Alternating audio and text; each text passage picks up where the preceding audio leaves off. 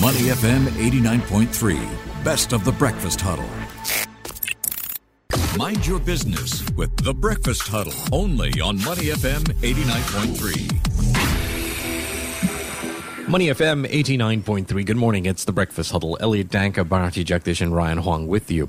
Let's take a look at the healthcare landscape here in APAC. You know, it's set for unprecedented growth. Digital health is something that's expected to reach uh, 100 billion US dollars in value by the year 2025. And certainly, I think this comes as no surprise. My own uh, habits have changed when it comes to seeing a doctor. Because of COVID 19, you know, movement was restricted, right? So you would not go directly to the clinic. But all these new services have come up where you can just see a doctor on an app via your phone, get a consult, even get a prescription. So that's just, I think, one of the small ways in which things have changed. If we look larger, I'm sure we'll notice more bold innovation.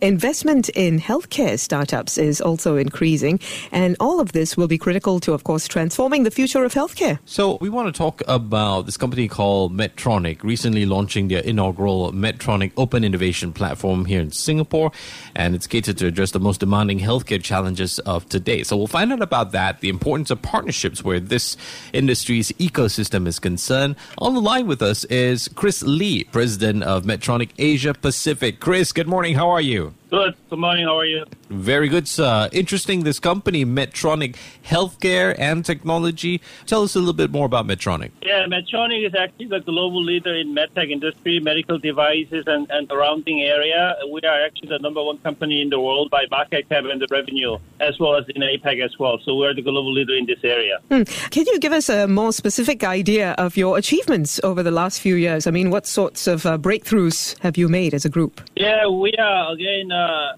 as a global leader, we are advancing our technology, especially in the uh, medtech device area, but we're trying to capitalize the growing uh, development into artificial intelligence, robotics, and machine learning, and Internet of Things, and digital health. And as you just mentioned a few minutes ago, with this COVID 19, people are reluctant to go to hospital, and the remote monitoring and telemedicine is also growing and it is unlikely that this will go away, even if COVID 19 goes away, you know, hopefully in the near future. So we are working with the uh, Singapore government and various companies to see whether we can actually position Singapore as the uh, regional hub in developing this new technology so that people can get the benefit. Chris, we'll talk about that in just a sec. I am interested, though. The, you talked about so many different aspects that would classify under health technology, but in your opinion, you know, and especially where Medtronic is concerned, which of these different components of healthcare technology that you mentioned stands out the most? Which one you think is making the, the biggest breakthrough in that sense? Well, they are all related and unrelated. It's a broader area, but we pers- uh, we believe that the uh, artificial intelligence, uh, you know, people commonly talk about this as AI and robotics are the area that will be developing the fastest with the uh, enabling technology supported by uh, digital health and digital area as well. So they are actually all interconnected. So we are working hands in hand with all these three areas together. I'd just like to get a bit of an insight into the balance between, you know, the human element versus the tech element. Of course, it's the stuff of sci-fi movies, right? That one day you won't even need doctors or nurses anymore. Machines will take care of all of it. But I notice you use the word enabler a lot. So where do you see the balance here? Technology just as an enabler, how will that grow? Where's the human element in all of this? We believe that despite of the technology being developed, I think we see from a science in a fiction movies that the uh, in the future robots will do everything and they no longer may need the human touch, but that will never be the situation. We will still need the human touch but we think that this fast development area with the uh, AI and the digital data driven technologies, we will still need the human touch as well as the robotic you know, assist by the, the, the data here. Again, uh, we think that the Singapore will be the best place to develop that together. But they need to work together, both human and, and the robotics and AI and, and everything else in between. Chris, let's talk about this newly launched open innovation platform with EDB Singapore. So it's to help startups. What help do these startups need actually? Because, you know, although Singapore has been positioned as a regional hub for many industries, especially the uh, manufacturing, the clinicals, and the pharmaceuticals, and all that, But when it comes to medtech industries, again, with the recent technologies of AI and robotics and all that, people tend to believe, particularly the venture capitalists believe that the payout is long term and then they cannot wait too long and Singapore is uh, naturally the uh, the regional hub for attracting all these startup companies. So we are working with the uh, Economic Development Board Singapore, one of the Singapore government agency known as EDB, to work with the uh, startup companies by not only offering them the funding but our know-how as well to work together to develop these technologies and bring them faster to the market. As you have seen from recent development of the vaccines, although uh, possibly the top three commonly used vaccines are developed by Pfizer AstraZeneca and Moderna, if you look at them, they are all co-developed with the startup companies. Pfizer with the BioNTech German startup companies, and AstraZeneca was with the Oxford University in the UK, and Moderna itself is a startup company. Same thing in the medtech industry as well. No company, no matter how big they are, they can work alone. You need to work with the startup companies. You need to put your brains together to eliminate the duplication of the early, uh, you know, studies and research so we can do it together. So we're providing everything from A to Z, from the, the discovery of something from the lab into the marketing and approval of the, of the product so that people can use the product earlier and faster. We think that we can do it better by collaborating together instead of one company or one agency doing it by themselves. Mm. What is the criteria? I mean, how do you decide which startup deserves to be on this platform? Yeah, so we actually open up the uh, platform to invite any startup companies, no matter how big, how small they are, so they can submit the initial application, and then we'll have a group of panel experts into every single area into this broader medtech industry to review them together. So we will be offering initial investment to uh, $200,000 US per case if they are proven to be applicable, workable, and with the pull of a fund up to $50 million over the next five years we are hoping that we can develop multiple companies with the multiple ideas together with EDB so that the, some of these uh, products can you know come to a market as one of the meaningful innovation and advancement moving forward. Chris, you know, we started the conversation by talking about medtech in the APEC region. So I'm curious, two questions. First one, how do you ensure that the standard is equal between different countries in APEC?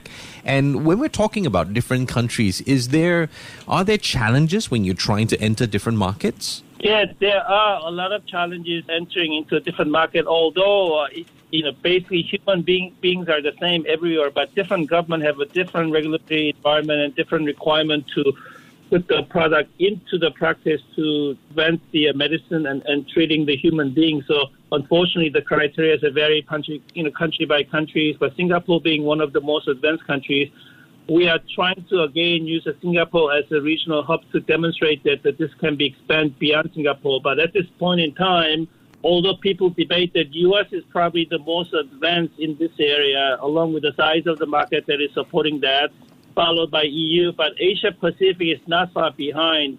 A lot of the uh, experts estimate that the APEC will take over the EU market in the next several years and eventually will take over the US to become the biggest healthcare market in the world. But we also hope that the sophistication along with that will also catch up very soon. And we again think that Singapore can play a big role in leading the way since we are talking about disparities among the various countries, right? I know one of the issues often is accessibility to all of these great services for large communities in large countries.